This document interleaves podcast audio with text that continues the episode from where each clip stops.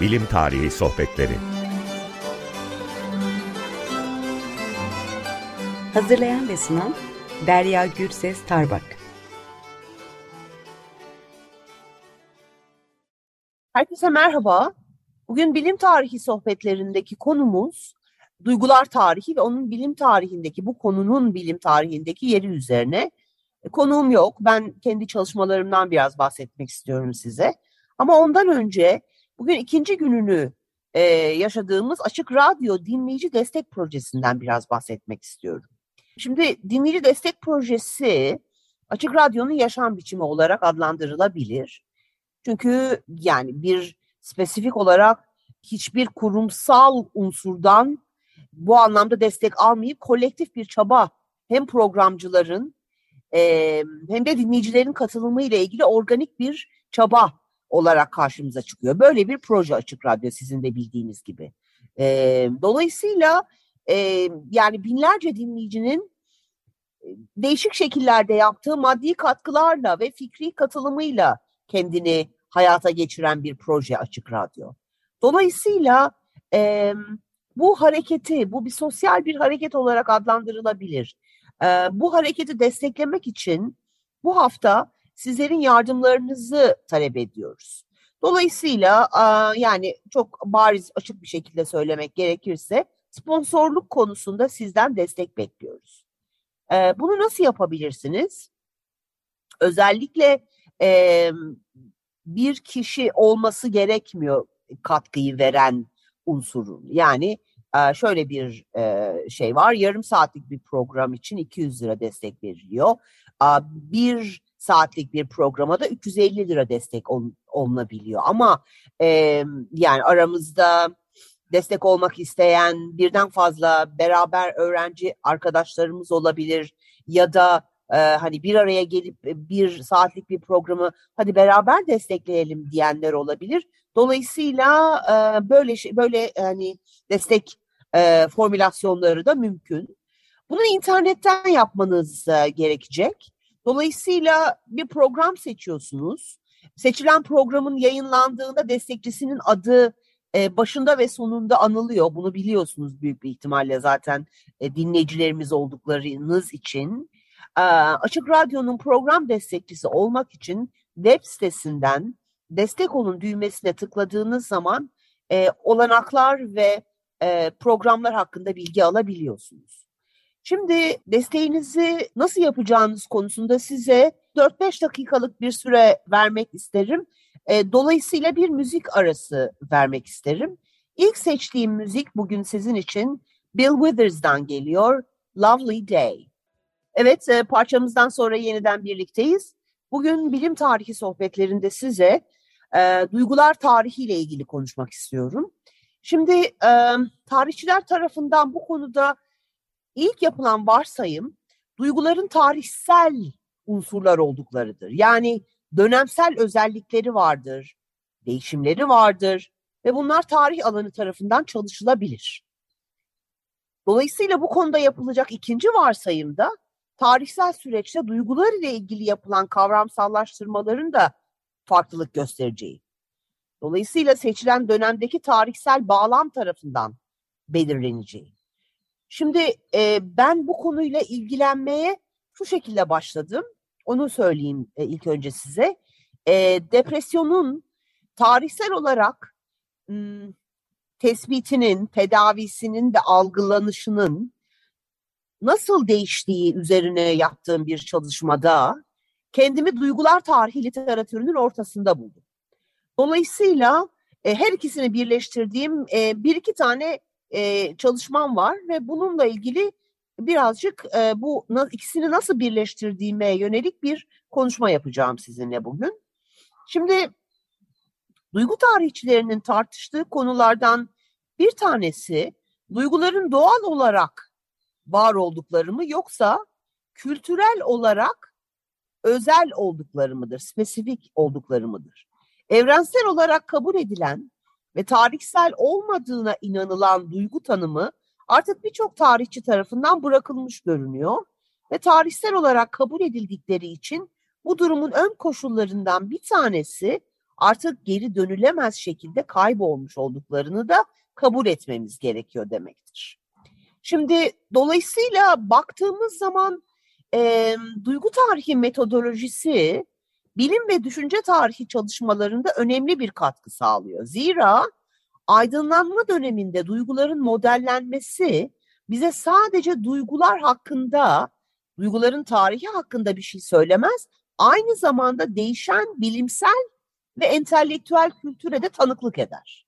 Şimdi benim çalıştığım e, konu biraz evvel söylediğim melankolya, e, yani erken modern dönemde depresyona verilen ad, 18. yüzyıldaki adı, bilim ve din arasındaki etkileşimi gözler önüne sermesi açısından ben melankolya kavramını bir e, vaka çalışması olarak kullandım, kullanıyorum.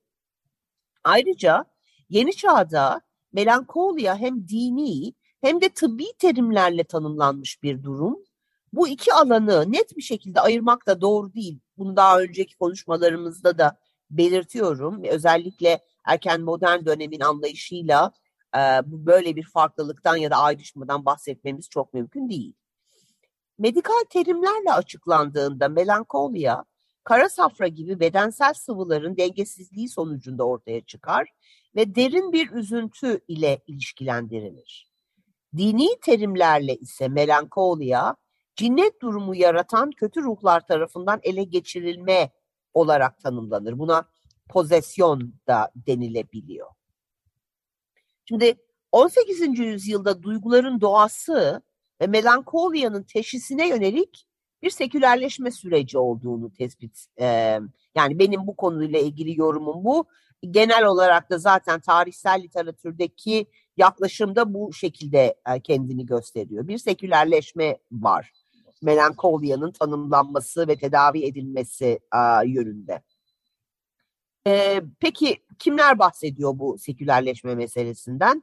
Mesela e, Jeremy Schmidt ya da Thomas Dixon'ın çalışmalarından bahsedebiliriz.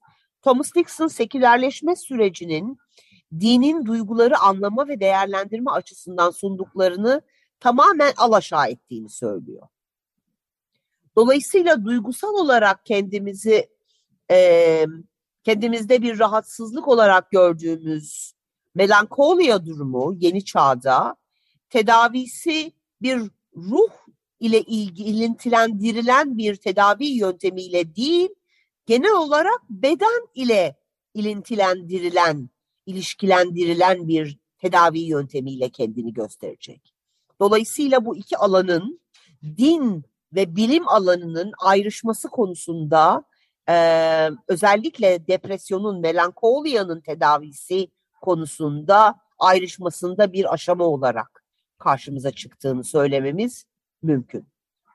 E, dolayısıyla başka tarihçiler gibi benim de amacım ama bunu ben melankolya özelinde yapıyorum. 18. yüzyılda dini olarak tanımlanmış ve teşhis edilmiş melankolya kavramından daha dünyevi bir melankolya algısına geçişi analiz ediyorum. E, ayrıca da benlik ve zihin incelemesini dini etikten ziyade e, ahlak felsefesi çalışmalarının bir parçası haline geldiğini de 18. yüzyılda gözlemliyorum. Dolayısıyla aslında bir mentalite değişikliği algılıyorum bu dönemde. Sadece hani bu yaptığım çalışma bir bilim, salt bir bilim tarihi çalışması olmaktan ziyade e, bir bilim ve düşünce tarihi egzersizi olarak e, karşımıza çıkıyor. E, şimdi motivasyon eksikliği, olumsuz duygular hissetmek, sebepsiz korku ve acı hissetmek, bu dönemde melankolyanın hastalık olarak görülmesi konusunda entelektüellerin ve tıp insanlarının e, kendilerini ya da hastalarını ifade ediş şekli olarak karşımıza çıkıyor. Edebiyatta aslında ilginç bir şekilde melankolya kavramı oldukça popüler bir kavram. E, melankolyanın hazları, the pleasures of melancholy, melankolyanın hazları şeklinde eserleri yazıldığını görüyoruz. Mesela e, bununla ilgili en çarpıcı örnek işte biraz evvel dediğim gibi um, melankolya üzerine yazılmış bir şiir. Thomas Wharton tarafından yazılmış. Diyor ki gel o zaman melankolya. düşüncenin kraliçesi, gel azizlere yakışır duruşunla, kararlı adımlarınla. Dolayısıyla çok ilginç bir şekilde entelektüel dünyada e, bu işin düşünce tarihi kısmına giriyor elbette.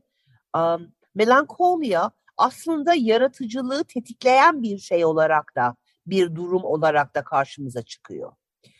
18. yüzyılda. Bu e, kısmı gerçekten e, oldukça hani edebiyat tarihçilerinin de aslında son derece yetkin bir şekilde ifade edebileceği şekilde düşünmeye değer bir e, unsur olarak düş, e, ifade edilebilir. Şimdi melankolya aynı zamanda tıp konusunda yapılan araştırmalarda önemli bir çalışma konusu olarak da karşımıza çıkıyor. Şimdi depresyon konusunda en önemli eserlerin başında 18. yüzyıldan önce depresyon konusunda otorite olan eserlerin başında Robert Burton'ın Melankolinin Anatomisi adlı eseri geliyor. Dolayısıyla bu esere baktığımız zaman melankolyanın sadece tıp kaynaklı değil, ruh ve din kaynaklı sebepleriyle de ilgilenildiğini görüyoruz. Ama e, melankolinin anatomisinde Robert Burton ki bu Türkçe'ye de çevrildi bu kitap e, ve yayınlandı. E, 1621'de basılmış bir kitap ama bu kategorilerin birbirinden ayrışmaya başladıklarını e, öngörüyor Robert Burton bu kadar erken bir süreçte bile. Dolayısıyla bakıldığı zaman e, farklı farklı yine e, bu kitaptan bahsettiğimiz e, şekliyle konuşuyorum. Farklı farklı melankolya durumları olduğunu görüyoruz. Mesela evham, kuruntu, hastalık hastalığı anlamına gelen hypokondriya, histeri, histeria, karamsarlık ve hüzün olarak spleen, çöküntü ve kaygı olarak yine karşımıza gelen ağırlıklı olarak genel bir çerçevede gördüğümüz melankolya kavramı. Ve ilginç bir şekilde bazı hastalıklar kadınlara yönelik olarak, kadınlara özel olarak görülüyor histeri gibi. Bazı hastalıklarda erkeklere erkeklerde rastlanan bir durum olarak karşımıza çıkıyor. Hipokondriya gibi yani hastalık hastalığı, evham gibi. Ee, değişik entelektüellerin değişik şekillerde kendilerinin depresyona girdiklerini ifade ettiği e, anekdotlar bulmak mümkün. E, ama e, bakıldığı zaman melankolya genel başlığı altında toplanabilecek her türlü hastalığın teşhis ve tedavisi konusunda e, şöyle bir aşama kaydedildiğini görüyoruz. Sinirsel bir hastalık olarak tanımlanmaya başlıyor. E, dolayısıyla buradan yola çıkarak melankolya tanımının ve terimlerinin değiştiğini söylememiz mümkün. Ee, şimdi nasıl değişiyor peki? Ona birazcık bakmak istiyorum. Ee, mesela ünlü İskoç tıp uzmanı William Cullen 1789'da melankolya belirtileri gösteren bir hastadan mektup alır. Bu kişi kendini intihara kadar götürebilecek düşünceler içerisinde olduğundan ve geceleri uyuyamadığından şikayet eder. Kalın 1789 itibariyle diyorum e, ve alıntı yapıyorum burada sıkı egzersiz ve sosyalleşme tavsiyesi verir kendisine. Kalın Edinburgh Üniversitesi tıp öğrencileri için hazırladığı bir eserinde melankoli olarak anlaşılan hastalığın bir akıl durumu olduğunu söyler. Yani bir ruhsal bir tanımlama e, içerisine girmediğini görüyoruz.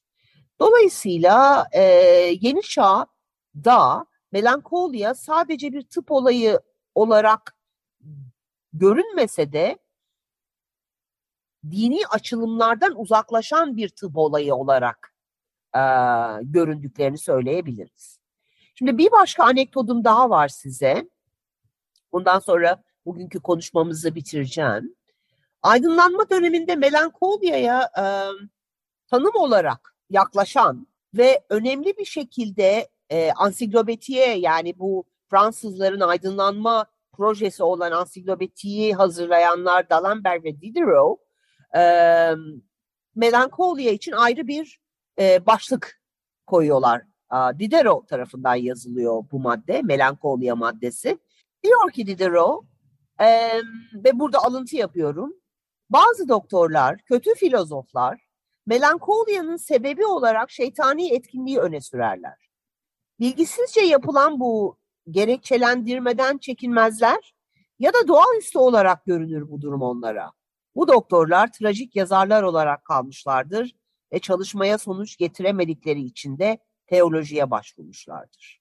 Burada bitirmek istiyorum bugünkü sohbetimiz ve size bir parça daha dinletmek istiyorum. Beni dinlediğiniz için çok teşekkür ederim ve gelecek hafta e, bol destekli bir e, açık radyoda buluşmak üzere diyorum hepinize. Herkese iyi bir gün diliyorum.